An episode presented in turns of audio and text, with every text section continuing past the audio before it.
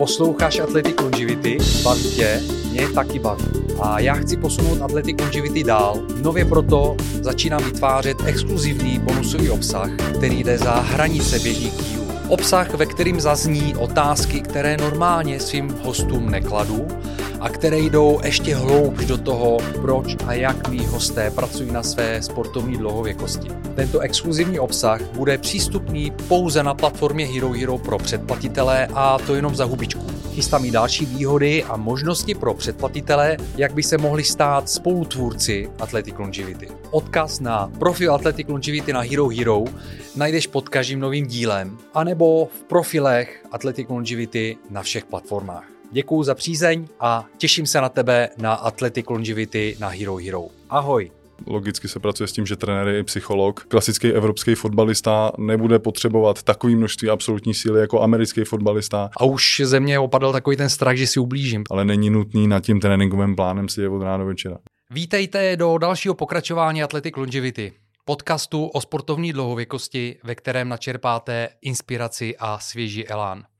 Já jsem Michal Cvetanov a jsem vaším průvodcem světem lidí, kteří odmítají přijmout věk a životní překážky jako faktory určující, jaké a jak dlouho budou podávat sportovní výkony. Právě naopak, využívají své zkušenosti proto, aby dál zůstávali na špici. Ať je ta pomyslná špice jakákoliv. Tu si určujeme každý sám. Mým dnešním hostem je silový a kondiční kouč Jan Šebek, bývalý profesionální fotbalový brankář.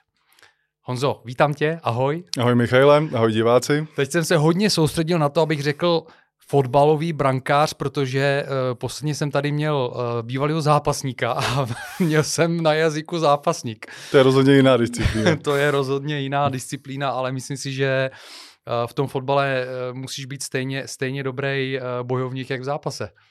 No tak určitě, on každý ten profesionální sport, že jo, má to svoje a, a tu mentalitu to bude ve velkém, takže tam asi velký rozdíly pak jsou mezi individuálníma a kolektivníma sportama, ale mm-hmm. jako každý profesionální sport je na svý úrovni nějaká forma boje. Je to přesně tak, tak to vnímám taky. Honzo, já když jsem si hledal nějaké informace o tobě, abych si dal dohromady otázky a průběh eh, tohle rozhovoru, tak jsem zjistil, že ty jsi pořád vedený jako uh, free agent. Znamená to, že tě někdo někde může teď jako kontaktovat a šel bys do brány? Já si myslím, že po ukončení mé profesionální kariéry, když někdo bude dohledávat, tak to bude o tom, eh, kolik je reálně vesnic kolem Prahy ještě. Já jsem to pak už nechtěl dlouho prodlužovat, já jsem s tím fotbalem potom seknul úplně na, na dobro a teď vlastně jsem vedený. Myslím si, že jsem registrovaný, ani nevím, jestli to ještě jako funguje eh, v Tachově, což je moje jo. rodné město, kde jsem teda myslel, že ještě chvilku budu hrát, pak jsem si udělal vnitřní vás eh, v koleni a tím jsem si řekl, že už na to jako úplně kašlu. OK, OK. No na Wikipedii myslím, že jsi vedený aspoň v té anglické verzi jako free agent. Je to možný, ale rozhodně nabídky už nepřijímám a nejsem si ani jistý, že by o to reálně někdo ještě stál po těch letech. Dobře, dobře. A v, a v kolika si končil vlastně eh, v bráně? Uh, já tuším, že to bylo nějak kolem 23. roku. Mně už to přijde mm-hmm. jako věčnost, ale končil jsem poměrně brzo, protože já jsem, uh, nebyl teda jsem nucený, ale už jsem jako, mě to táhlo k tomu vlastně, co dělám dneska k té trenéřině. Já jsem cítil, že mě to tam táhne tak silně, že už jsem jako neviděl důvod se v tom fotbale, když to řeknu napřímo, trápit. Jasně, jasně. No tak 23 let, to je věk, kdy většina těch profesionálních uh, fotbalistů, kteří si tím vydělávají, tak to je takový začátek toho vrcholu, dejme tomu, že o 23 let je pořád jako velmi aktivní Eh, věk jako na fotbalistu. No rozhodně to samozřejmě záleží. Záleží na postu. Golmani mají tu, golmani mají tu kariéru, mm. co se hmm. týče času, úplně jinou než hráči v poli, ale těch 23 je, kdy, kdy hlavně co se týče i jako eh, nějakého fyzikálního vzhledu, ten člověk vlastně začíná už být i, i dostatečně silově vybavený. Takže 23 je takový, bych řekl, trošku prime, no. Jasně. Samozřejmě trvá to ještě několik let potom. Jo, jo. No mě právě na tom ten profesionální sport fascinuje, že já jsem si někde zjišťoval uh, nějaký, uh, nějaký uh, jak se mu říká, nějaký prostě informace, statistiky jsem chtěl říct, jakoby o, o délce kariéry profesionálních sportovců. Jo? A z nějakých amerických zdrojů, to se vlastně týká se to amerických major leagues, ano. Uh, tak uh, tam udávali, že v průměru je to 5 až 10 let A že dokonce v, uh, jestli se nepletu, NBA, uh, to bylo, že v průměru je to tři a půl let uh, vlastně jako trvání profesionální kariéry jako těch vrcholových sportovců.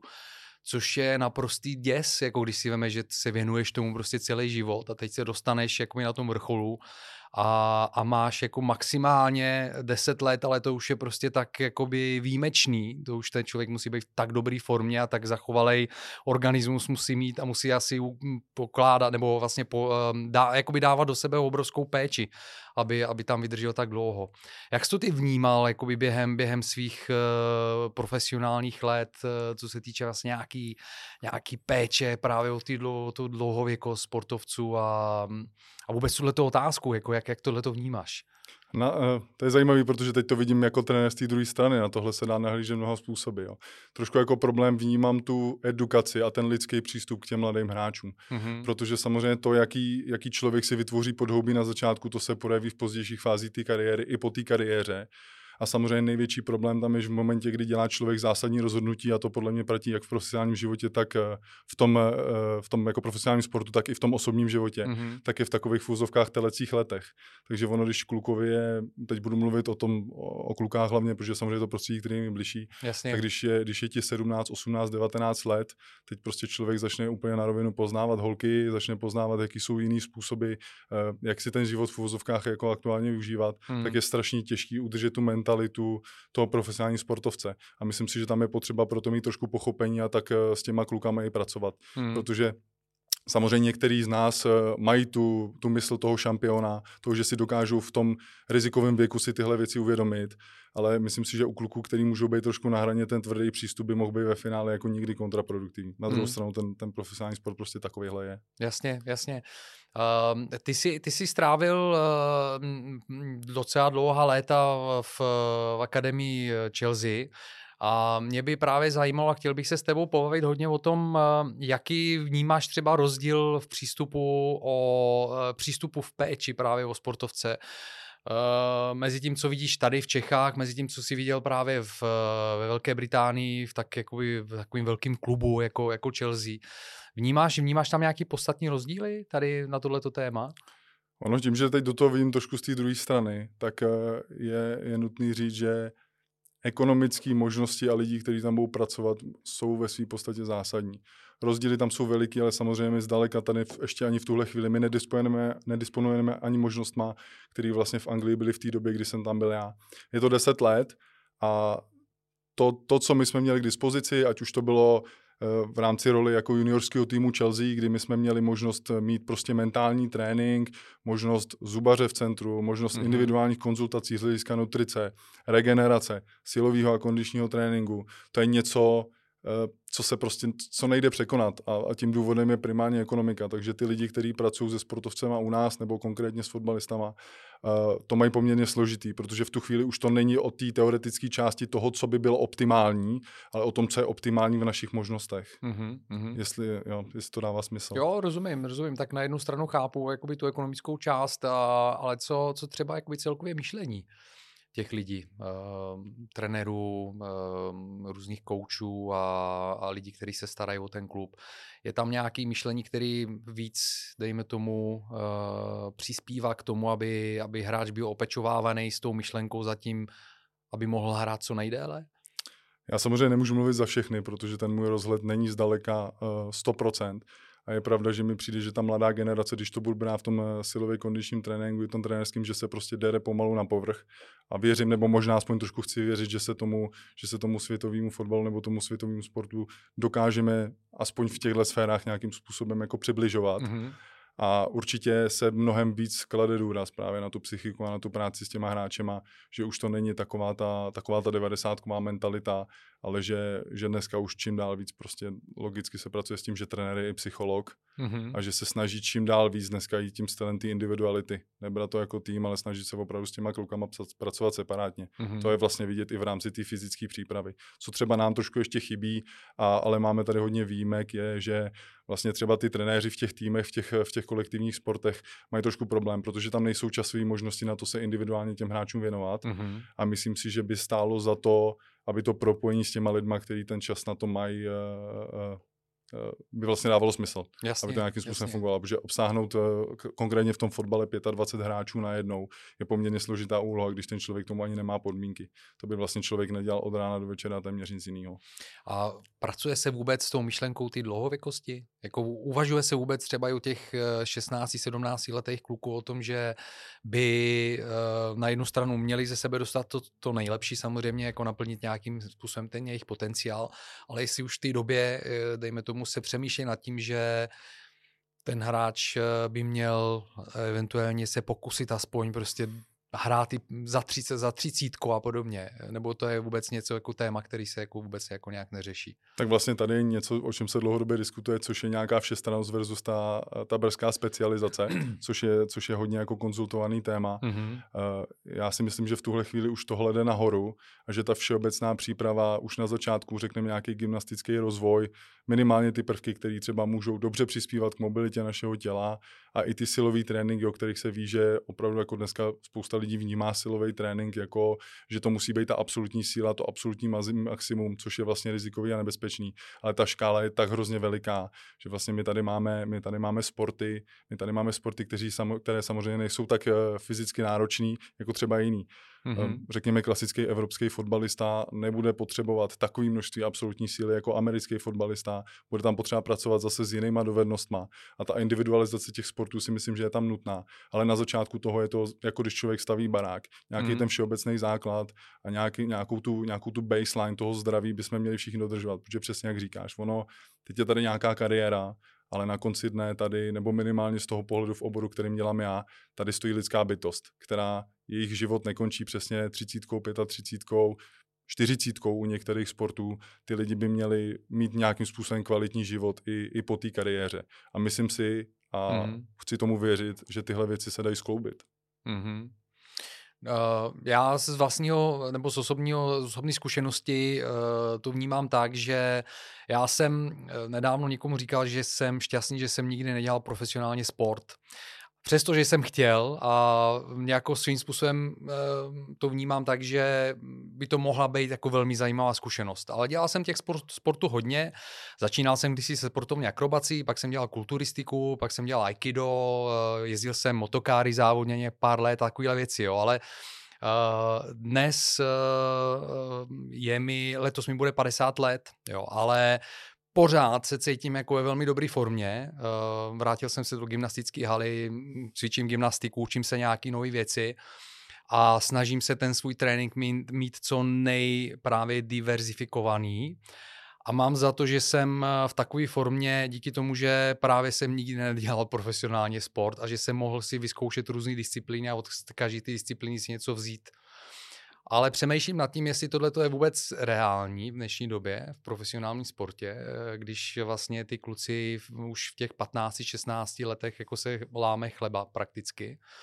A, a vím třeba, jak to, jak to funguje, protože jako mý děti hrají všichni fotbal. Uh, já mám pocit, že oni neměli vůbec žádný prostor na to, aby prostě zkoušeli něco jiného. A pokud ten klub na to není nastavený, tak se k ničemu jinému nedostaneš. A kolik těch klubů, který jsou na tom takhle nastavený? Tak a teď si položil velmi správnou otázku, protože hmm. pravda, ta neúprostná pravda i ta praxe to ukazuje je taková, že pokud chceš být v něčem nejlepší a ještě se bavíme o profesionálním sportu, tak logicky obrovsky zvyšuješ riziko, protože ty chceš vlastně cíleně dlouhodobě se pohybuješ na hraně toho, co tvý tělo je fyzicky možný zvládat. Samozřejmě víme, že nemá cenu dlouhodobě trénovat na úrovni, kterou to tělo e, není schopný uregenerovat, ale tím, že vlastně v absolutní většině ve všech profesionálních sportech máš nějaký soupeře, takže je to o tom jenom, kdo bude těsně pod vrcholem tak, tak, aby to přežil a byl schopný se adaptovat a byl schopný se zlepšovat. Takže dělat profesionální sport znamená rapidně zvyšovat riziko zranění, úrazů a to je nevratný fakt, protože kdyby jsme, kdyby mezi profesionálními sportovcema se hrálo jenom jako na dlouhověkost a zdraví, tak se vždycky někdo najde, kdo bude ochotný to riziko podstoupit, čímž mm-hmm. i zvýší svoje šance na úspěch, ale stejně tak na zranění. Tohle spolu jde ruku v ruce. Mm-hmm. To je prostě profesionální sport a to se nikdy podle mě nezmění. Ty rizika tam vždycky budou. Jasně, jasně. No pak je to asi o nějaké genetické vybavenosti těch lidí taky, jo, že aby mm, prostě někdo, někdo má jako větší potenciál v tom, aby vydržel větší, větší uh, zátěž. než jiní lidi, je ochotnější, ochotnější snést větší bolest a tak dále. Jo? Takže to jsou pak nějaký jakoby taky přírodní, dan, da, přírodní um, co, má, co dostal od přírody, dejme tomu. Souhlasím, já ti doplním krásných pár příkladů, například lidi, kteří mají hypermobilní klouby, to znamená, že mají klouby, které jsou schopní za nějakou svoji hranici fyziologické normy, mm-hmm. tak to jsou lidi, kteří potřebují delší čas na to, aby ty tkáně uregenerovaly. To znamená, už jenom tohle je z hlediska profesionálního sportu velmi nevýhodná pozice. Mm-hmm. To znamená, pokud já bych dělal sporty, které jsou hodně založené na síle, tak hypermobilní jedinec pro mě může být bržděný vlastní regenerací.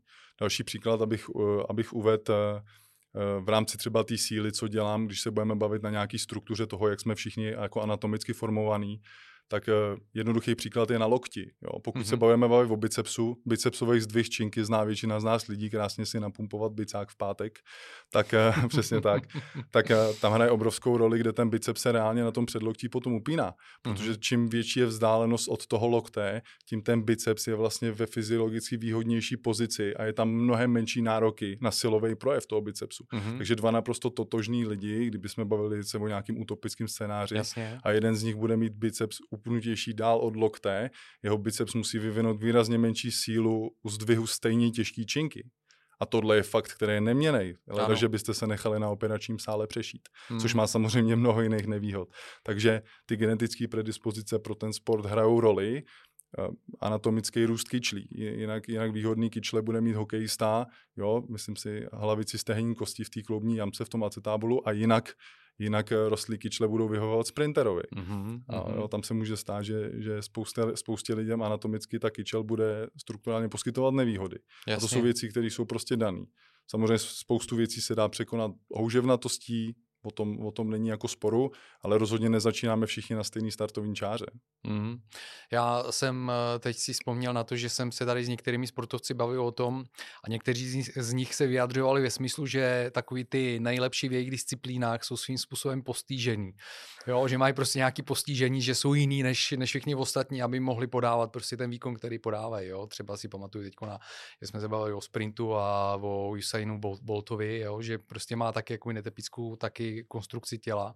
Teď ne, neřeknu přesně, v čem to bylo, ale uh, jo, že, má, že tam má nějaký výhylky, které nejsou jakoby, výchylky, které nejsou teda normální jakoby pro, pro běžného člověka a díky tomu ale podává ty výkony, který podává.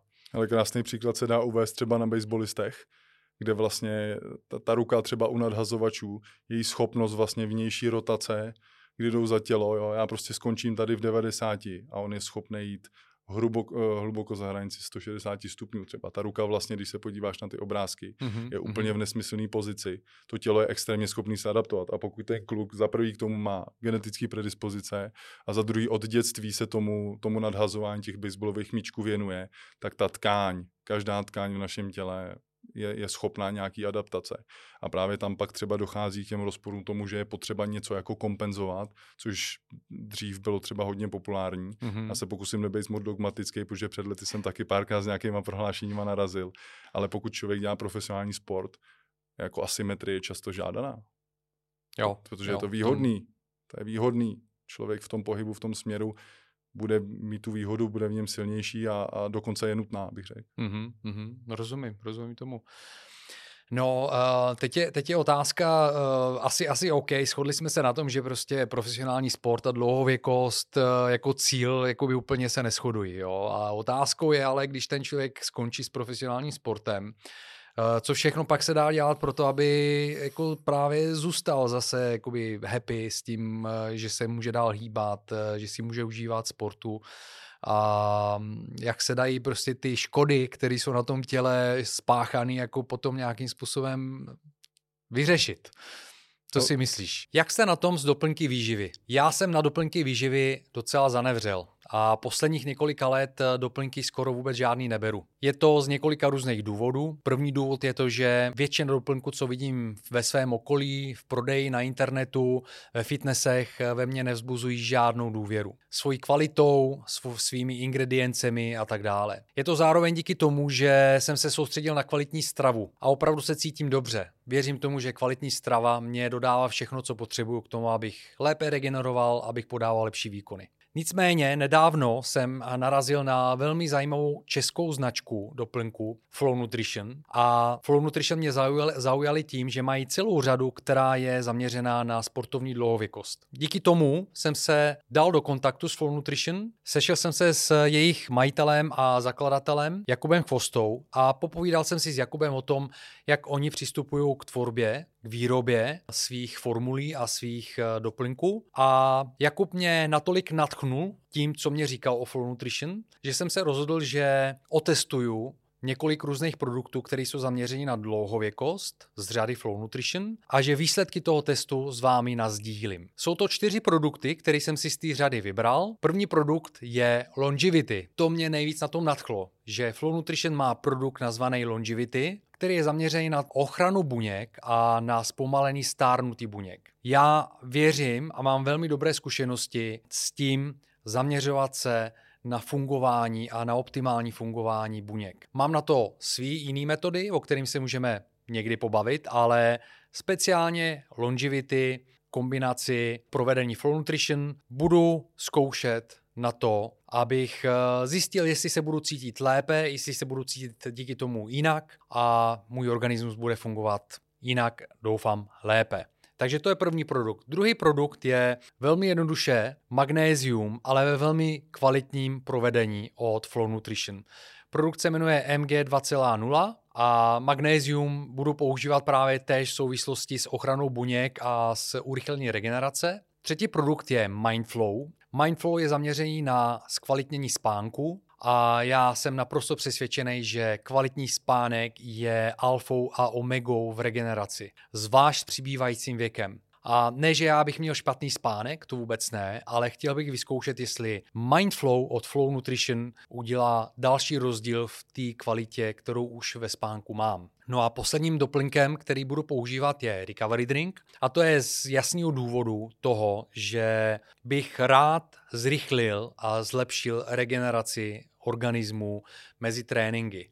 Já se snažím cvičit skoro každý den, aspoň každý den něco málo udělat. Vždycky v rámci toho týdne mám jeden, dva dny, kdy se cítím opravdu jako v topu, kdy jsem schopný se začít učit ty nové věci a podávat opravdu jako vrcholový výkon na svý úrovni. A chtěl bych se pokusit díky recovery drinku třeba i toto číslo zvýšit, jo? kdybych jako mohl třeba pravidelně dva, třikrát v týdnu být opravdu na svém vrcholu, na, svém, na své špici, tak by to bylo úplně skvělý. Takže tyhle ty čtyři produkty od Flow Nutrition budu testovat během tří měsíců. Budu s vámi pravidelně sdílet eh, své postřehy a své zkušenosti. A Flow Nutrition a Jakub Chvosta byli tak střícní, že mi zároveň nabídli možnost, abych pro vás, posluchače Athletic Longevity, umožnil nákup na e-shopu Flow Nutrition s 10% slevou. Takže pokud vás Flow Nutrition a jejich produkty natchnou, stejně jako mě, tak eh, můžete použít kód ATL10 a nakoupit na jejich e-shopu produkty s touto 10% slevou. Sledujte to tu, jak říkám, budu dál sdílet své zkušenosti průběžně v podcastech, na Instagramu, na Facebooku a vy se dozvíte, jak to mě funguje. Zatím se mějte krásně, děkuju, zachovejte přízeň podcastu a uvidíme se brzy. Ahoj. Ale když řekneme takhle škody, tak bych se ještě vrátil k té profesionální kariéře. Ono se toho spoustu dá jako minimalizovat už v rámci té kariéry. Když už ne tím, jaký ty pohyby ten sport vyžaduje, jaká je tam zátěž, tak samozřejmě hodně tím, jak se člověk chová mimo hřiště v čemž jsem eh, taky vinen zpětně, takže prostě ono to mm-hmm. samozřejmě je jednoduchý. Říkám, ta mysl těch šampionů a těch kluků v mladém věku, který si uvědomí, že to, co se děje mimo hřiště, že vlastně veškeré adaptace, které to tělo po silovém tréninku, fotbalovém tréninku, karate, čemukoliv, to všechno, ty procesy probíhají až po tréninku. My se nezlepšujeme na tom tréninku, my se zlepšujeme s tím, co, jak tělo potom pracuje s tím stimulem tréninkovým, který dostalo. Mm-hmm. Takže tímhle se rozhodně v rámci té kariéry výrazně dají minimalizovat ty, ty, ty rizika, ale o stravě, o regeneraci, o spánku, o suplementaci, o, o různých doplňkových sportách, eh, sportech, aby ta mozaika byla kompletní, o tom už se dneska mluví hodně. Pokud se dostaneme původně k té otázce, co si říkal, co se dá dělat potom, tak samozřejmě to tělo většinou je ještě ve věku, když se budeme bavit třeba kolem té čtyřicítky, kdy pořád samozřejmě nemá takovou schopnost adaptability, jako mělo ve 20, mm-hmm. ale jako furt lepší dnes než zítra. Takže ze spoustu věcma se ještě, ještě pracovat dá, Ale otázka je zase, co reálně působí problém, vyhodnotit si to, jo? protože třeba často se setkám s tím, že lidi za mnou chodí, že jsou, uh, že jsou stažený nebo že se cítí třeba stažený svalově, no, oni používají teda termíny zkrácený. A já si vždycky říkám, jako působí vám to nějak, jako reálně nějaký jako problém, je nutný na tom pracovat, ať už třeba nějaký moje subjektivní testy to potvrdí nebo vyvrátí. Člověk říká, ne, ne, ne, ale když udělám tohle, teď přijde nejkrkolomnější pozice, kterou si dokáže představit, tak mě tady táhne. A říkám, já si úplně nejsem jistý, že je nutný jako do tomu věnovat čas, protože jako reálný pohybové omezení pro většinu aktivit tam není. Jasně. A samozřejmě, pokud ten člověk si jde za tím, tak eh, jsme tady, aby jsme mu tu službu poskytovali. To mě ale... úplně připomnělo takový to, jako že pane doktore, když udělám tohle, tak mě to bolí. Tak to nedělej, že jo? Takhle jednoduchý to někdy je. no, mě, mě, eh, já jsem si vzpomněl teďko na, mě vždycky bavila hodně kulturistika, uh, hodně jsem se o kulturistiku zajímal a vzpomněl jsem si na uh, Doriana Jejce, což je jako velká osobnost kulturistiky, který vlastně vyhrál šestkrát mistr Olympia a, a dal tomu sportu ze sebe úplně všechno. Jo. A teď Dorian Yates, já ho sleduju posledních, když jsem se vrátil jakoby k zájmově k té kulturistice, nedělám mi, ale prostě objevil jsem Dorian Yatese asi po 15-20 letech po tom, co jsem ten sport opustil a začal jsem ho sledovat na sociálních sítích. A e, ten, ten člověk e, dneska je mu, myslím, kolem 60 a je naprosto špičkové formě, jo, ve smyslu toho, ale on uh, Nemá samozřejmě ty objemy, je spíš, spíš jakoby trénuje kondičně, ale úplně změnil mindset. Jo? Jako on je, v podstatě se dal jako na, nevím jestli úplně vegánství, ale v podstatě jí zdravě, cvičí jogu, eh, medituje, úplně změnil, změnil mindset, je pořád aktivní v kulturistice, protože trénuje a připravuje kulturisty, ale eh, na to, jak byl podle mě na konci své kariéry zničený, tak je dneska nes, než jako úplně superové formě. Jo? A na druhé na druhý straně jsou, jsou kulturisti, kteří pořád i po konci aktivní kariéry se snaží právě se udržet, udržet ty formě dál berou prostě i steroidy a dál jako pumpují železo a snaží se, snaží se si udržet eh, vlastně tu uh, svalovou hmotu, kterou měli a um, jako vidí, že tomu neprospívá tomu organismu vůbec, jo. Takže pro mě, co tím chci říct, je, že, že je to asi o, i o velké změně toho mindsetu potom, když ten člověk v podstatě skončí tu profesionální kariéru Jednak, aby, se, aby si udržel nějaký pozitivní asi nadhled jo, na život, aby mu nechybělo, nechybělo to všechno, co měl v té profesionální kariéře. A na druhou stranu opravdu se začal k sobě chovat asi jinak. Pracuješ ty v tomhle tom ohledu jako se svými klienty třeba, jako který jsou, kteří právě bývali jako profesionálními sportovci? Hele, ty, ty cíle těch lidí a to nastavení lidí se často odlišuje od toho, jakou já jako trenér mám představu, co by pro ně bylo vhodné, když to mm-hmm. řeknu takhle. Mm-hmm. A teď možná jako řeknu takovou lehce, lehce provokativní myšlenku a já vždycky moje nastavení, nebo s tím, jak, s tím, jak stárnu, stárnu, tak moje nastavení v tom životě, že si říkám, jsou dvě jako extrémně důležité eh, věci pro člověka. Být k sobě za každou cenu jako upřímnej, protože z toho to všechno vychází a vidět, co chci. Protože člověk, který ví, co chce a je k sobě upřímnej, tak nebude mít patrně nikdy veliký vnitřní konflikt. A tohle se snažím pracovat i s lidma. Takže pokud za mnou jako přijde někdo, kdo bude mít, řekněme, i v pozdějším věku cíl, který očividně zdravotně mu neprospívá, což extremismus v mládí je to náročný, ve stáří o to víc může být, protože ten styl toho tréninku se logicky s věkem musí měnit. To tělo už potřebuje něco jiného, zdaleka nemá takový množství růstového hormonu, už prostě ten trénink se musí logicky měnit. Dá se furt s tím pracovat, ale otázka je právě toho, pokud mám před sebou člověka, který ví, co chce a tohle mm-hmm. je jeho mhm. cíl Jasně. z nějakého důvodu, tak pak jediný, co mu chybí v té mozaice, co já říkám, je být k sobě upřímný. A tam do toho třeba můžu vstoupit já, vysvětlit mu ty rizika, pobavit se o tom, že na to může v uvozovkách dojet, mm-hmm. ale už se nestavím třeba já úplně do role jako guru, abych já mu nastavoval ty sny. Jasně. Jako říct si prostě k tomuhle pravdu, ale pokud opravdu tohle je, co chceš, tak pojďme se pobavit o tom, jak můžeme dosáhnout co nejblíž tomu, co ty chceš, protože já chápu prostě lidský tužby, jsou všelijaký. Mm-hmm. Řekněme si reálně, jaký rizika to má a pojďme se pokusit jenom, jak to trochu jde nějakým způsobem minimalizovat. Jo. Já rozumím. Ale je pravda v tom, že spousta lidí prostě už jako v základu neví, co chce, co, co vlastně, jak by chtěli vypadat, jak by se chtěli cítit, neznají různé možnosti. Mm-hmm. Proto vlastně třeba hezká práce je pokud člověk si projde někým, kdo v mládí hodně sportoval, pak přijdou takový ty časy, co všichni známe, rodina, práce, biznis, cokoliv, kdy člověk třeba narodí se mu děti, teď najednou už nechodí, že jo, a to. Myslím si, že to, kdy v tom středním věku, mezi těma 30, 40, ten člověk totálně ztratí formu, že tohle je vůbec jedna z nejběžnějších věcí, jako mezi lidma. Mm-hmm. A pak takovýhle člověk, když mu přijde, když už ten čas začne znova mít, to znamená, najednou už biznis nějakým způsobem třeba běží, děti odrostly a teď prostě to jsou lidi, kteří si to pamatují. Pamatuju Jasně. si, jaký to bylo, cítit se, když prostě nevylezete čtyři patra a nemusíte dvě hodiny čekat v předklonu, než můžete udělat další krok. Jaký to bylo, když chcete pomoct eh, manželce přenést gauč a ono to šlo, prostě nekončilo to zase v předklonu dvě hodiny. A to jsou pak lidi, kteří dokážou být výrazně víc motivovaní.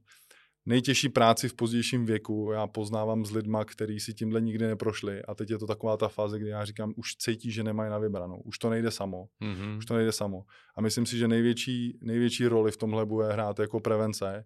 To tělo se nějak jako vyvíjí a vysvětlovat těm prostě generacím jako dostatečně dopředu. Nemůžete na to kašlat do nekonečná, protože člověk se k tomu pak vrací. Hledat, co se dá zvrátit, prostě těch benefitů pro lidi, aby cvičili v pozdějším věku, ať, ať už si vyberou cokoliv, co jim dělá radost, je spoustu.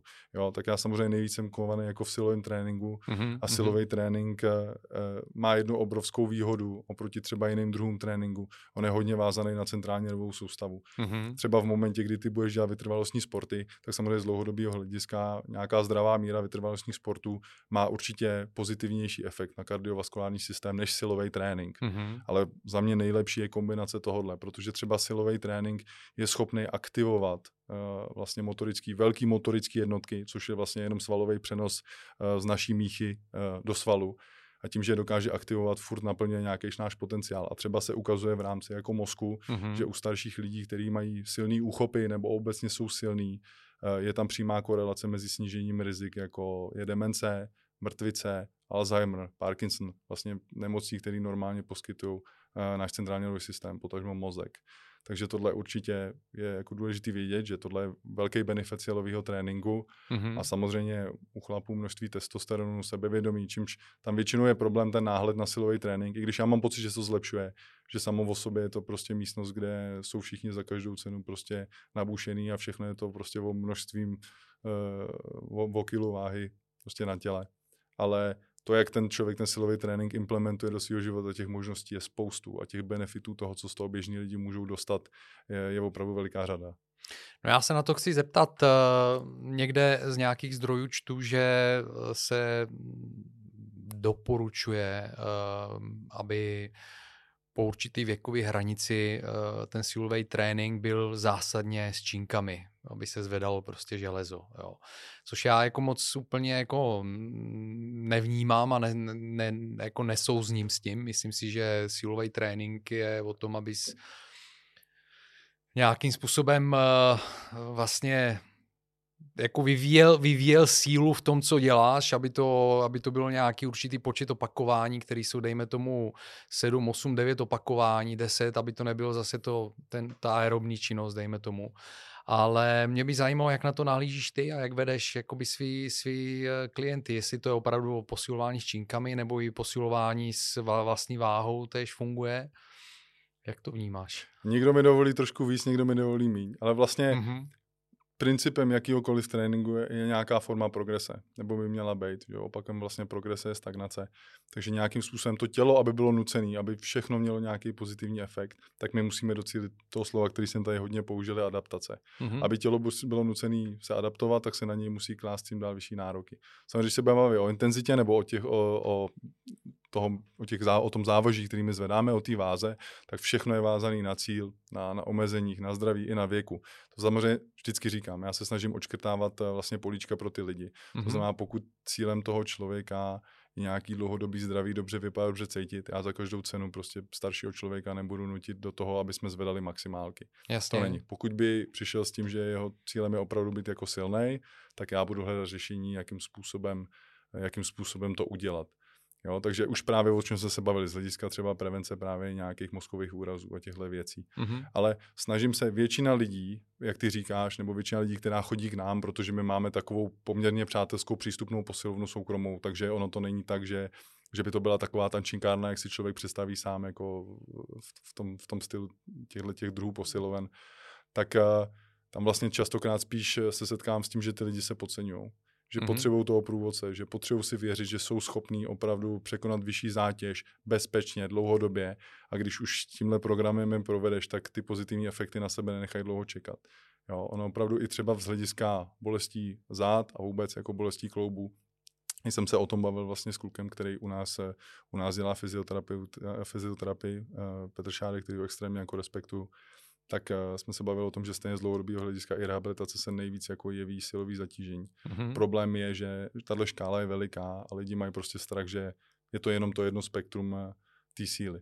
Takže ono, většina lidí, a ono je jedno, jestli půjdeš na tři opakování velmi intenzivní váhy, nebo jestli půjdeš na těch 7, 8, 9, 10. Mm-hmm. Problém je, že spousta těch lidí eh, často se nedostane k tomu, že by se blížila té hranici, aby se museli adaptovat. Já si myslím, že i pro starší lidi je nutný si občas hrát na hraně. Bezpečně, mm-hmm. ale na hraně, mm-hmm. protože pak donutí nějaký pozitivní změny v tom těle. Protože pokud ty třeba si uděláš nějakou sérii i třeba kliků nebo čehokoliv, jaký cik zvolíš, nějaký silový, aby se cítil dobře, doděláš to a víš, že by si byl schopný to samý zopakovat za pět vteřin znova, tak ten stimul není dostatečný na to, aby to tělo bylo nucené nějakým způsobem s tím začít pracovat. Jasně. Není nutný, aby každý trénink byl do selhání, mm-hmm. ale stejně tak, pokud člověk bude 20 let dělat stejné cviky ze stejnou zátěží ve stejném tempu, tak nemůže, poči- eh, nemůže očekávat jako pozitivní výsledky. Nebo minimálně nemůže očekávat tu efektivitu z toho tréninku, kterou by vytěžit mohl. Mm-hmm. Což zase já jsem člověk, který, který má rád věci jednoduché a efektivní. Takže já těm lidem říkám, pokud se to dá udělat efektivně, pojďme to udělat efektivně. Jasně, jasně. A samozřejmě druhá složka je tam pak ta psychologická, která se často pere, protože lidi si tam někdy chodí odpočinou, takže člověk balancuje mezi tím, jako já vždycky ze Sandy říkám, eh, někdo trénuje a mezi sériemi asi něco řekneme a někomu se snažím jako vložit trénink domluvení. Hmm. Takže tak. já to vnímám podobně, když jsem někde ve fitku, tak uh, já jsem spíš zastánce toho, že jdu si své otrénovat a v podstatě nejsem tam, abych se, abych se s nikým vybavoval. A vidím spousta lidí, jo, který uh, vysedávají, koukají do mobilu a udělají pár, pár opakování. Taky to vnímám, že tohle prostě jako vůbec není, není jakoby funkční. Ale zeptám se tě prakticky, uh, co třeba, jako, jak, jak často a, a jaký pauzy třeba dělat mezi tréninkama? Jaký, jak, je, jaký je tvůj postup a tvoje metodologie tady v tomhle tom? Tam bych přesně zvážil veškeré ty aspekty, co tam jsou. To znamená, mm-hmm. jaký jsou předchozí zkušenosti toho člověka s tím tréninkem. To znamená, na jaký je reálně úrovni.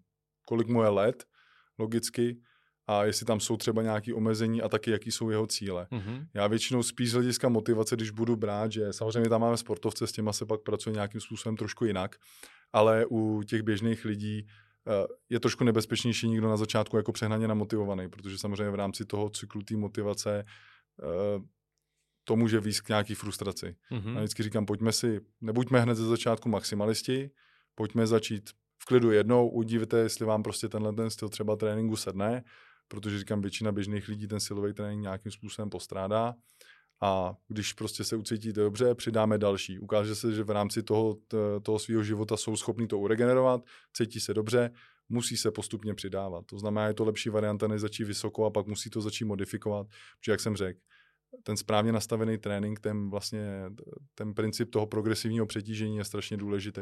Je to stejně jako spousta lidí, spousta lidí rádo běhá a je to tak, že už jsou třeba zvyklí na nějakou intenzitu a objem a teď z nějakého důvodu dva týdny z tréninku jako vypadnou. Mm-hmm. Nemoc, dovolená, cokoliv. A co většina lidí u po dvou týdnech udělá, je, že se snaží ty dva týdny předtím dohnat. To znamená mm-hmm. najednou po dvou týdnech volná, kdy intenzita byla enormně nízko, vlastně téměř jako žádná, tak oni to vyskočí jako nahoru. A to je další věc, jako dělat věci s vysokou intenzitou bez dostatečné pravidelnosti je recept na zranění. Takový to, že někdo, že kluci sedějí prostě eh, třeba celý týden v kancelářích a jdou si ve čtvrtek zahrát Hanspalku, to je prostě dlouhodobě strašný průser. Žádný pohyb a najednou prostě 40-minutový zápas na umělý trávě, spousta změn směru, obrovský, obrovský, obrovský síly, které tam v tom těle jako probíhají. Tak tohle vždycky říkám, pokud lidi v tréninku, i kdyby, i kdyby tam byla třeba špatná technika, Jo, I když budou dodržovat princip progresivního přetížení a budou si prostě hlídat, aby šli nahoru pomalu, tak to tělo dokáže leda co jsou adaptovat. Nejhorší jsou jako náhlý výkyny to je, to, to je hmm. nejrizikovější. Mm. No, co jsem, co jsem já zjistil třeba, že u mě dělá opravdu zázraky, je to, že uh, jsem se začal snažit opravdu každý den něco málo udělat.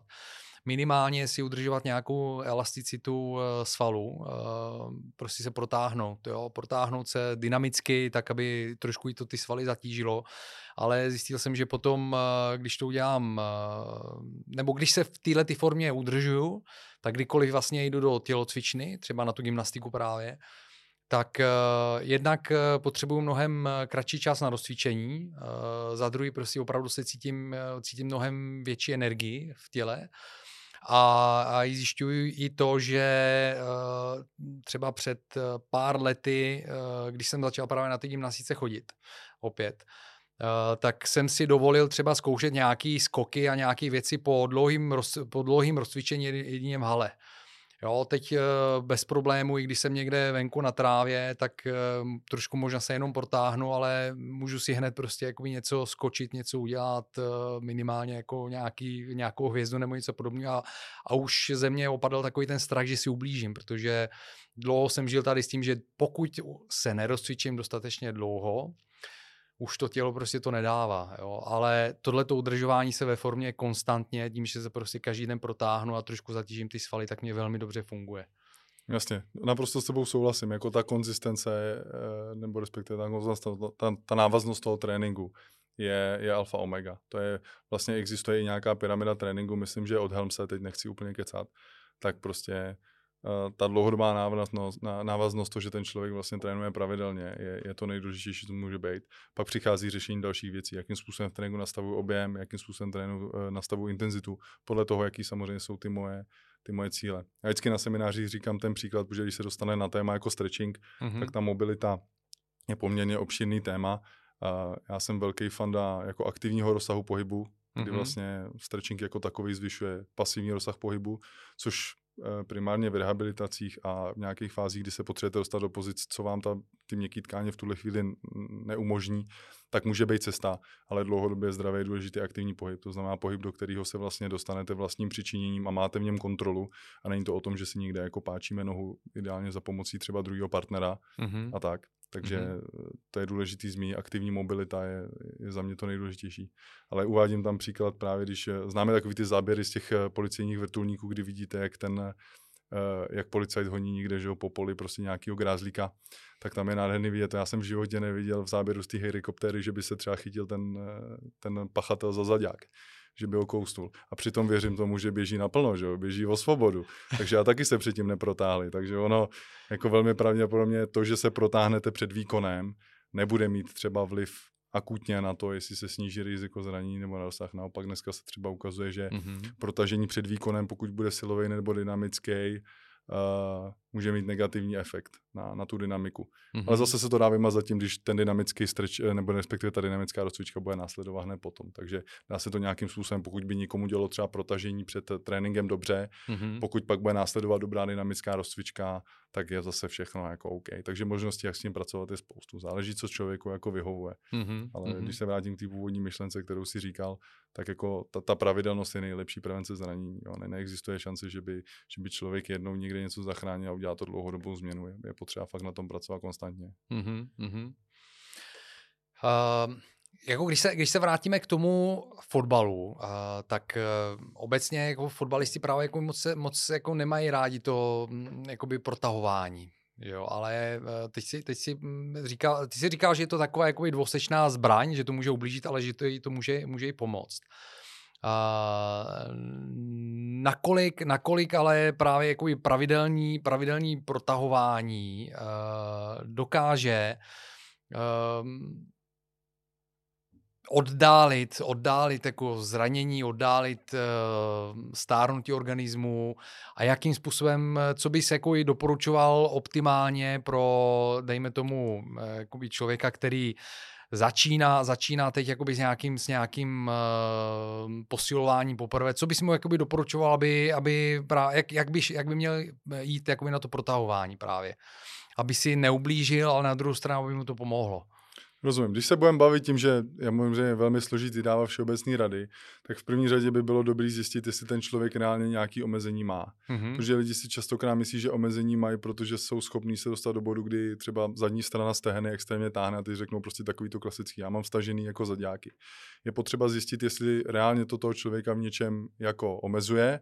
A další věc, která je důležitá u spoustu lidí, to není fakt toho, že by měli jako reálně stažený zaďáky, že ten sval by byl nějakým způsobem ve zkrácené pozici. Tohle je něco, co rozhodují obraný reflexy naší hlavy. Mm-hmm. To znamená, to, co vy třeba uděláte, když se protáhnete před nějakým výkonem, je, že vy vlastně snížíte senzitivitu těch receptorů, který nesou tu bolest. To znamená, nás vlastně hlava po protažení pustí dál, protože valnou většinu lidí, kdybych je dal pod anestezii, tak by se zase divil, co s tou nohou jsem schopný dělat. Jediný, co je zastaví, je to button. Pálí, pálí, sval pálí. Okay. vlastně jediný, co Aha. se děje, že vlastně tam jde o, o reakci centrálního nervového systému, což je obrana proti přepětí, že jo? nebo respektive proti natažení. Takže jaký rizika to může mít v akutním třeba i sportu, krom toho, že se ukazuje, že se snižuje výkonnost, protože po, dlouhom, po dlouhým stretchingu vlastně ty svaly ztrácejí trošku svou elastickou vlastnost a navíc my snížíme ten, ten obraný reflex, to rychlé zkrácení, co potom natažení funguje, což je skvělý pro skoky pliometry. Jasně. My nechceme snížit tu senzitivitu pro výkon. A druhá věc je, že snížíme tu obranou senzitivitu toho mozku právě proti tomu natažení. Takže jako udělat dlouhý stretching a pak vyrazit třeba na sprint, nemusí být z hlediska prevence úplně optimální varianta. Nehledě, že to pravděpodobně sníží i náš výkon. Ale říkám, tohle se pak dá oddálit rozcvičkou. Pokud se budeme bavit jako o běžné populaci, mm-hmm tak uh, nějaký normální přiměřený stretching uh, jako asi nikoho nezabije. Když se nebavíme o tom vrcholovém sportu, je důležitý tam, nechci omínat to poslouchat svoje tělo, ale nejhorší, co se člověku stane, když bude provádět jako stretching, je, že bude ztrácet čas. Že to nebude jako efektivní. což si, myslím, což si myslím, že pro většinu lidí, kteří se hejbou, jako když se dostanou do bodu, že některýma věcma jenom ztrácí čas, tak je to ještě jako ta, ta, ta lepší varianta. Je to rozhodně méně rizikový, než se, mm. než se rozhodnou z ničeho nic zbořit svět. To je samozřejmě průser, tam vede nějaká cesta.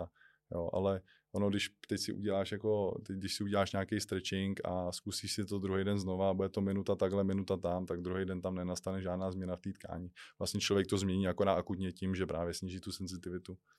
No, eh, svým způsobem, eh, teď nejsem si jistý, možná spíš mi vysvětlí, jestli potvrzuješ to, co eh, jsem si četl od Caculinovi, který vlastně je specialista na to protahování, na stretching a on tvrdí, že všechno je to v hlavě, že právě jak si říkal, že jakoby ta schopnost těch svalů roztáhnout se je obrovská a že nám brání v tom udělat třeba roštěp jenom to, že se bráníme prostě zranění, takže ten nervový systém v podstatě stahu, vztahuje ty svaly a my jsme v stažení a v podstatě jeho přístup, jestli tak laický ho mám vysvětlit, jak já ho chápu, je o tom, že Uh, prostě musíš si postupně zvykat být v tom roštěpu nebo v tom, uh, v tom provazu a vydržet, vydržet tam tak, tak dlouho, než vlastně si tělo na to, to tělo na to zvykne, uvolní se vlastně jakoby ten nervový systém a trošku povolí, jo, a povolí a povolí a povolí a nakonec on tvrdí, že během dvou, tři týdnů dokážeš vlastně udělat uh,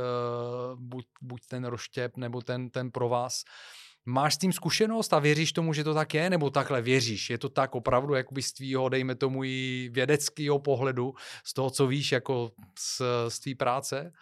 Můžeme se podívat konkrétně na ten roště, protože tam se na to dá nahlížet hodně způsobů. První mm-hmm. věc je, že tam nesmíš mít strukturální omezení, to znamená, bavíme se o kyčli jako takový. Jasně. Aby se dostal do roštěpu, tak potřebuješ velkou, velkou mobilitu kyčle. Pokud by to dělali lidi, kteří tu mobilitu té kyčle nemají, tak si můžou dlouhodobě hodně ublížit. To znamená, mm-hmm. tam je otázka, jestli vůbec predispozice pro roštěp tam jsou. Jo? Druhá věc je, jak ty si řekl, to tělo je schopný se adaptovat na spoustu věcí a rozhodně se do těch pozic dá dostat a největším nepřítelem v úvozovkách tam je rozhodně centrální nervový systém. Mm-hmm. S tím se pracovat dá, takže dá se snižovat senzitivita těch obranných reflexů, dá se do té pozice určitě jako dostat. Ale tady pak jsme u celého toho mého konceptu, jako jestli třeba o roštěpu se dá mluvit, že pokud někdo v pokročilém věku třeba udělá roštěp, jako v jakém smyslu je to vlastně ukazatel zdraví. Protože je to mobilita mm. v jednom pohybu, je to za mě nějaký úkaz hypermobility, a to může samozřejmě postupem času v těch kyčlích eh, vytvořit víc problémů než užitku. Jo, vlastně, když se podíváme na ty přitahovače, tak ta volnost toho vaziva pro to, aby člověk se do této pozice dostal, tam bude nějakým způsobem nutná. A to, že hypermobilní lidi mají vyšší riziko k zranění, to je prostě další fakt. To znamená, jedna věc je vytvářet si aktivní mobilitu, kterou jsme schopní využívat, druhá věc je vytvářet pasivní rozsahy pohybu, který nemáme třeba pod kontrolou mm-hmm.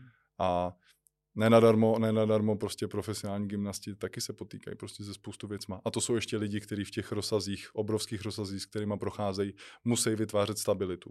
Jo, což je vlastně ještě jako, což je pozitivní k tomu. Jo. Spousta lidí si vytváří jenom mobilitu bez nějaký tvorby stability.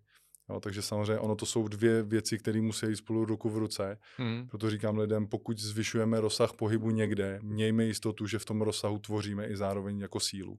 To znamená, že v něm máme kontrolu. Protože pokud budeme mít kloup, který fyziologicky tam dostaneme, třeba kyčel, a ukazuje se, i když já často pracuji s lidmi, třeba rotace kyčlí, já si otestuju vnější a vnitřní rotaci kyčle a pokud uh, mám na stole, a je to často třeba víc problém žen, ale zase záleží, a pokud mám na stole někoho, kdo já její kyčel dostanu do 90 stupňů, do vnější rotace, ale pokud ona to má udělat aktivně, svojí silou, tak nezvládne třeba ani polovinu.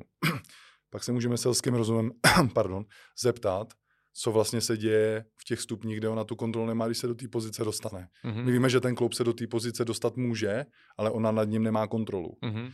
Což prostě může samozřejmě vést k nějakým, ať už to chronickým nebo akutním zraněním. Takže já, když pak pracuji s tím pohybovým aparátem a s těma lidma, který tam mám, tak často sleduju, kde vlastně ta mobilita vzniká mm-hmm. a jestli ten člověk nad ní reálně má kontrolu nebo nemá kontrolu. Protože pro ní na kontrolu nemá, tak je to hodně mělká, hodně temná voda. Rozumím tomu. Uh, to byla, to byla uh, to bylo protahování a, a mobilita, ale mě by zajímala jiná věc ještě. Uh, na spousta místech, eh, spousta doporučení jsou rozděleny jakoby různý, různý cviky a různý, různý přístupy k budování síly a budování svalové hmoty podle, podle věku. Jo, samozřejmě je spousta reklam, když je ti 40+, plus, tak dělej tohle a tohle, jako nemusíš, ne, nemůžeš to dělat jako, dejme tomu 30+, plus, nebo 20 letý kluk a tak dále. Uh, jaký jsou ty hlavní principy u tebe, uh, který bys doporučil uh, někomu jako já, který mu je kolem 50, aby, aby uh, nabral svalovou hmotu. Jo? A dejme tomu, aby, aby uh, vyrýsoval prostě břicho a, a měl vyrýsovaný břicho. Jo? To znamená, aby prostě schodil nějaký pupek a tak. Tak takhle, kdybych měl dát nějaký všeobecný rady úplně na začátek, tak rozhodně začít nějakým způsobem se silovým tréninkem. To znamená, nějaký mm-hmm. odpor tam fungovat musí. Vždycky, když člověk má nějaký cíl, tak je dobrý se dívat na ty lidi, kteří v něm jsou eh, nejlepší, když to takhle řeknu. Takže spousta rád, kdyby si chtěl hmotu, se dá vzít eh, z kulturistů. Mm-hmm. Není potřeba to samozřejmě uvádět do extrému, ale bude to potřebovat bude potřeba, aby to byl trénink o dostatečném objemu. To znamená, bude tam muset být dostatečný počet opakování. Na začátku ti bude stačit míň, nemyslím v rámci třeba jiné série, ale v rámci celkového zatížení v týdnu ano. a pak samozřejmě se ten objem dá navyšovat. Pak se tam dá pracovat s intenzitou, protože když to řeknu jednoduše, to, co dneska, když půjdeme do, já nevím, do dřepu, to, co dneska ti bude stačit na to, aby zatížilo nohy, když začneš už za 6-8 týdnů nebude platit. Ten mm-hmm. stimul už nebude dostatečný. Ze začátku ty začátečníci jsou jako houba. To znamená, cokoliv na ně člověk hodí, to vlastně funguje. Tenhle to u pokročilí cvičenci jsou tři, možná čtyři roky třeba a až tam už začíná trošku reální si hraní s těma plánama. Na začátku je dobrý si jenom nějakým způsobem eh, trekovat nebo mapovat, že opravdu každý týden si tam pár procentek přidáme. Nemusí to být mm-hmm. moc, ale stačí si hlídat, že nedělám furt to tež dokola, aby ten stimul se malinko navyšoval. Samozřejmě sledovat, jak se cítím, jo, když se budeme bavit o svalové hmotě, nebudu se, eh, samozřejmě nějakou kurz papír na to mám, ale nedělám to, ani se tomu nevěnu mm-hmm. víc, než bych potřeboval nad rámec toho, co dělám, ale samozřejmě bude tam dostatečný, je potřeba dostatečného příjmu bílkovin, dostatečná hydratace, dostatečný spánek, protože jak jsme se bavili, bez té regenerace to fungovat nemůže. Jasně. Jo? Ale na začátek tobě úplně bude stačit nějaká forma, nějaký lineární periodizace nějakého tradičního modelu, kdy ty víš, že vybereš si nějakou škálu cviků. Je dobrý, aby tam byla nějaká variabilita, ale neznamená to, že každý trénink musí být tak úplně separátní cirkusový číslo. Stačí vždycky horizontu pár týdnů si vytvořit nějaký plán a ten po 6-8 týdnech, jo, říkám, nedá se to úplně dogmatizovat, malinko změnit, aby to tělo dostalo jiný stimul, mm-hmm. aby to tělo dostalo jinou zátěž a nějakým způsobem občas něco měnit. Ale rozhodně u začátečníků není extrémně nutný, aby tam fungovaly nějaký, uh, co se říká, prostě blokový periodizace nebo nějaký, nějaký vlnovitý periodizace na bázi dní, prostě, aby, se to, aby to lítalo nahoru dolů. Stačí velmi plynulej, velmi čistý program eh, na to, aby se ze začátku nějaká ta kapacita nasytila, aby to tělo začalo vůbec jako vnímat, že dochází k nějakým změnám a pak je, pak je důležité tam vytvářet nějaký větší třeba výkyvy a intenzitu, nějaký výkyvy v intenzitě nebo v objemu častěji. Ale na začátku bych u těch lidí bohatě začněte dvakrát, třikrát týdně, když na to máte časové možnosti, nějakou formou full body, to znamená nějakého tréninku na celé tělo, mm-hmm. pohlídat si, ať tam máme ty základní pohyby, nějakou formu dřepu, eh, nějakou formu kyčelního ohybu, to znamená v jednom zatěžujeme i kolena, v jednom zatěžujeme primárně kyčel, což je samozřejmě vázaný na svaly, který, který v oblasti těch klubů fungují, nějakou formu tlaku, něco otlačíme, klik, jednoručky, ať už v horizontální rovině před sebe, nebo v té vertikální nahoru mm-hmm. a pak mhm. přítah stejně. To znamená k něčemu se přitáhnout, nebo něco přitáhnout k sobě, něco horizontálně, něco vertikálně. Udělat si pak nějaký doplňkové věci, ať to líp prosté, protože na těch základních to nepostavíme, to hezky doplníme a, a bohatě to stačí. Na začátku není potřeba, aby to byl program la Louis Vuitton, stačí prostě úplně v klidu, jít na to jednoduše. Jasně. A já fakt lidem radím z hlediska efektivity, jestli to myslíte vážně. Nemusí to být dlouhodobě, ale prostě někoho si najděte. Já si, kdybych se rozhrál na klavír, tak mám dvě možnosti. Buď se to budu prostě učit z YouTube a Bůh ví, jak dlouho mi to bude trvat, co se stane. A nebo si najít nikoho, i kdyby to mělo být bázi konzultací, komu prostě věříte, s kým sám bude dobře pracovat usnadníte si to. Bude to efektivnější. Já vím, že pro mm-hmm. většinu lidí na první dobrou to vypadá jako náklad, ale pokud to myslíte s tím, že chcete začít opravdu, tak je to spíš investice. Nemusí být maximální, ale nějaká o tom, že ušetříte si spoustu času a možná i spoustu chyb. Mm-hmm. A když budete mít člověka, který z vás dlouhodobě nebude chtít jenom tahat prachy, ale pojemu o to, aby opravdu, uh, opravdu jste dosáhli svých cílů, tak si myslím, že je to jako jedna z nejlepších investicí, co může být. Věřím tomu, věřím tomu. Vnímáš uh, nějaký nový trendy, co se týče právě sílového a kondičního trendu, uh, teda tréninku v dnešní době? Něco, co se mění oproti tomu, eh, kdy jsi ty začínal, nebo kdy, dejme tomu, já nevím, jaký to bylo prostě v době tvý aktivní kariéry fotbalové a postupně, postupně se začal dostávat k tomu, že chceš dělat um, kondičního kouče. Jaký jsou dneska ty nejnovější trendy z tvýho pohledu? Tak samozřejmě dřív všechno vycházelo prostě z té kulturistiky, která byla na vzestupu, takže pomalu ta kulturistika se sem dostávala. Takže i ty, i ty třeba fotbalový tréninky, když by to bylo v rámci sportu, byly hodně kruhový, o velkých objemech, a přitom vlastně ty kluci nějakým způsobem v tomhle režimu pracují hodně Dneska se do toho víc zakomponovala síla a explozivita. Mm-hmm. Já vnímám to, že, eh, že jedna věc je nějaká všeobecná sportovní příprava a pak je nějaká specifická a že je dobrý v té tělocvičně dělat s lidma to, co jim třeba chybí, na čem by mohli patrně růst. A často třeba mýtus u těch fotbalistů, že oni mají silné nohy, protože po nich jako běhají, ale to samozřejmě s nějakou maximální nebo explozivní silou ne, nemá úplně, úplně co dočinění. Ale když, tý, když se vrátím teda k té otázce, abych jako neodbíhal, dneska se hodně začíná pracovat s tou hlavou. Jsou různý typy neurotréninku, eh, vizuálního tréninku, eh, hodně se pracuje s něčím, čemu se říká mind-muscle connection, vlastně mm-hmm. koncentrace na to, jakým způsobem ty svaly zapojovat, hodně se, ale v, samozřejmě v kulturistice to bylo známý dřív, ale hodně i běžných trenérů teď pracuje s nějakou formou, neznám český název, pardon, třeba penation angle, to znamená pod jakýma úhlama pracovat, aby ten sval byl v co největším zatížení. Jo, samozřejmě máme dneska velké množství prostě technických věcí, se kterými můžeme pracovat, dokážeme spoustu věcí jako měřit, mm-hmm. což eh, opět beru jako dvousečnou zbraň. Já jsem člověk, který má rád věci objektivní, který jako je analytický, ale samozřejmě někdy nás to prostě může tím, jak věda pokročila, zavést jako mimo to základní gro, fakt tam s těma lidma bejt a jako odkoučovat to, protože ono, já věřím, že valná většina lidí eh, nebo trenérů i těch mladých, když se setkáváme na kurzech, tak eh, valná většina té práce bude podobná. A pak tam každý má trošku toho svého umění, trošku toho svého jako magic. A což je ale většinou to, co se člověk snaží sám prodat, protože když pak se podíváš třeba na ten Instagram, který dneska samozřejmě hodně prodává, tak eh, je to trošku o tom, že člověk tam dává ty věci, na kterých ten trénink stejně nestaví. Dávají tam, a vím to, znám práci kolegů, ty Aha. věci, které vypadají sexy, protože se chceš hodně jako odlišit, ale za ty roky my už víme minimálně ty v té nějaký všeobecní sportovní průpravě, co jako funguje ale to je to, ono na konci dne pak to až tak sexy není, že jo. Je to prostě o té, je to o té dlouhodobé práci, mm-hmm. je to mhm. o jednoduchým, efektivním programu, protože čím složitější ten program vytvoříme, tím hůř se potom i analyzuje, proč třeba nefunguje.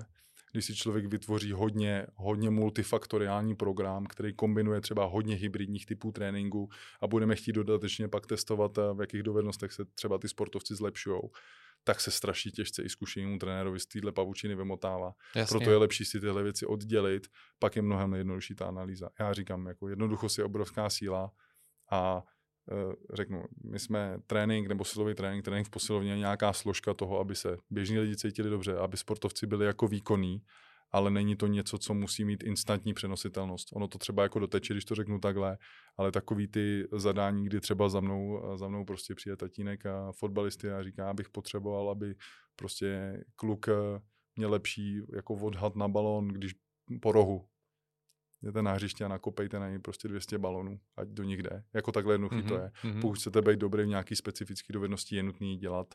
A ta posilovna taková je doplněk k tomu, aby člověk měl ty ty projevy toho atletismu, aby prostě fyzicky splňoval ty parametry toho daného sportu, ale snažit se z toho dělat nějakou uh, záležitost založenou na skillu, to úplně nejde. Fotbal Jasně. je, jak to řeknu, ve fotbale můžete být špičkový atlet, můžete být explozivní, můžete být rychlý, můžete být silný, ale on je tam furt jako ten balón. A když vám bude překážet, tak v té kariéře to prostě trošku bude problém. Svatá pravda. Ty jsi teď zmínil zajímavou věc, eh, ten Instagram a všechny ty zajímavé věci, které na Instagramu člověk vidí.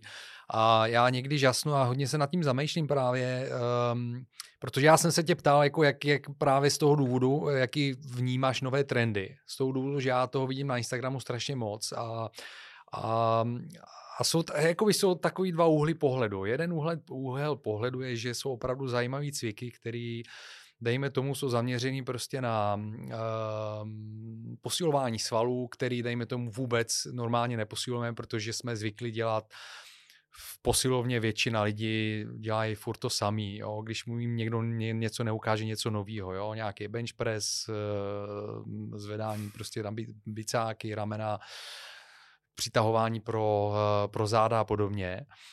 A takže na jednu stranu jakoby ty nové cviky uh, jsou fajn, na druhou stranu jsou zase takový ty vtipný videa, který to právě ukazují z toho vtipného pohledu, když někdo vejde do toho fitka a teď vidí všechny ty jako zvláštní různý uh, stroje, které tam jsou a takhle se na to kouká, prostě zavře dveře a odejde, jo. A, a já si říkám, jakoby, kde, kde, se to, kde se to bere a nakolik je to nutný, um, aby se vymýšleli prostě nějaký nový silový cviky. Jo, jestli to, na, nakolik, nakolik prostě je to prospěšný a nakolik je to opravdu jenom právě jakoby ten Instagram. Kolik z toho, co na Instagramu vidíme, dejme tomu, je opravdu funkční. Máš na to nějaký svůj, svůj zkušenost, svůj názor? To si netrofnu odhadnout, protože ono na Instagram vzhledem k tomu, jak je to strašně zrychlný, hmm. spousta těch věcí je absolutně jako bez kontextu.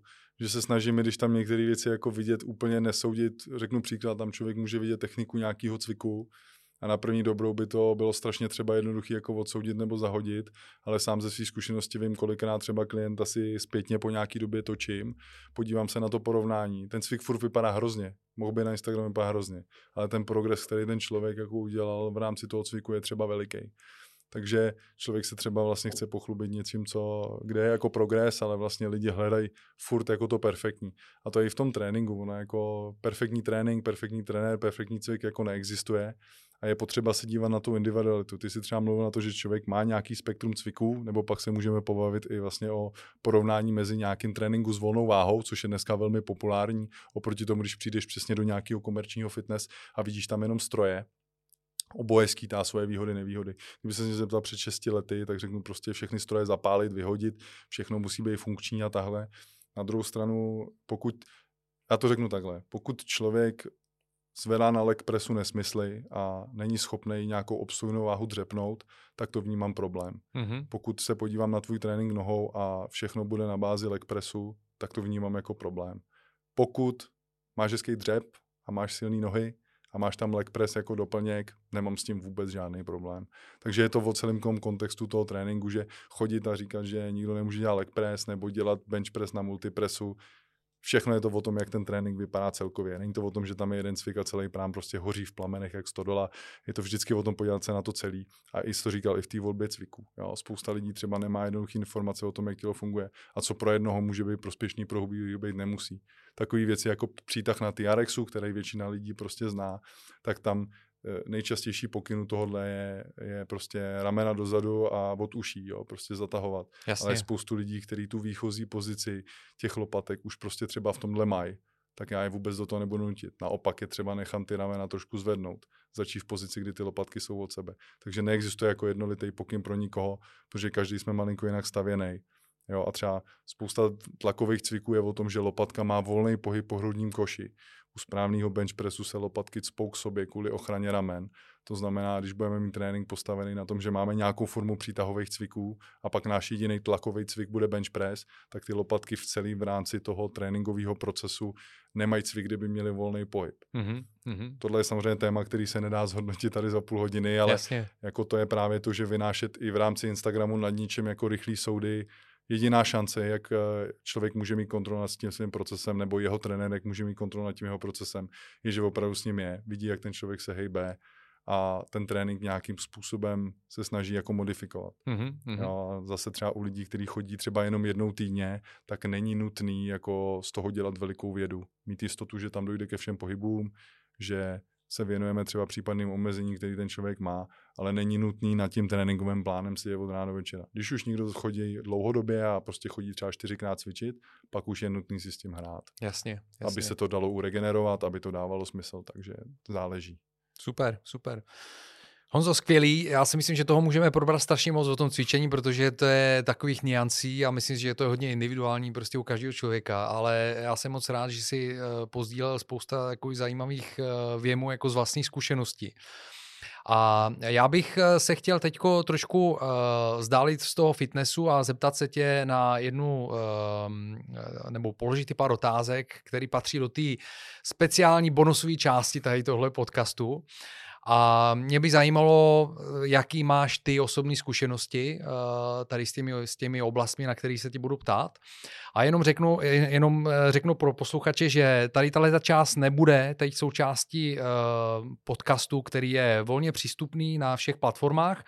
Je to část jenom pro posluchače, kteří jsou na Hero Hero, kde každý se může přihlásit a může být součástí komunity na Hero Hero Uh, odkazy na Hero Hero najdete na všech profilech uh, Athletic Longevity a kdybyste si chtěli poslechnout, jak Honza mě odpoví na ty otázky, tak se tam určitě mrkněte. Já bych se pomalu vydal do uh, konce a já mám vždycky, vždycky na konec podcastu tradiční otázku, kterou kladu všem svým hostům. A abychom zachovali tradici, tak bych se, se tě chtěl zeptat, uh, co bys tu chtěl nechat za odkaz všem lidem, kteří by chtěli zůstat aktivní do co nejvyššího věku najděte si něco, eh, co vás bude bavit a bude vám to dávat smysl.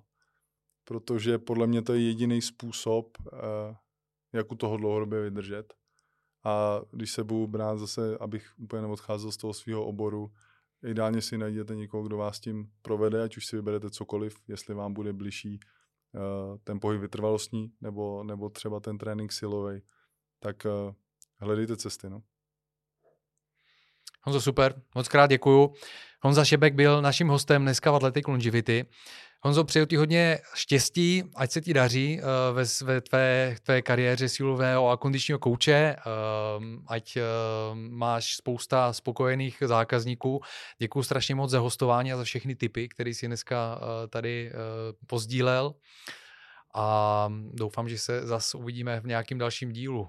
Michal, já moc děkuji za pozvání, ať tobě i divákům se daří, jak to jen půjde. Děkuji, děkuji moc krát. Přátelé, eh, díky moc, že jste se podívali na podcast do konce, anebo jste si ho poslechli na audio platformách. Eh, všechny další díly najdete na všech eh, kanálech Athletic Longevity, na YouTube, na Spotify, na dalších podcastových platformách. Jsme taky na Facebooku, na Instagramu, kde nás e, můžete sledovat a e, pokud ještě nejste fanoušky Athletic Longevity, tak e, vás zvu, abyste se stali součástí komunity a abyste nás sledovali na všech sítích a nebo kde vám to vyhovuje, kde vám se to líbí. Moc krát vám děkuju za přízeň, mějte se krásně a budu se těšit na další díl. Ahoj.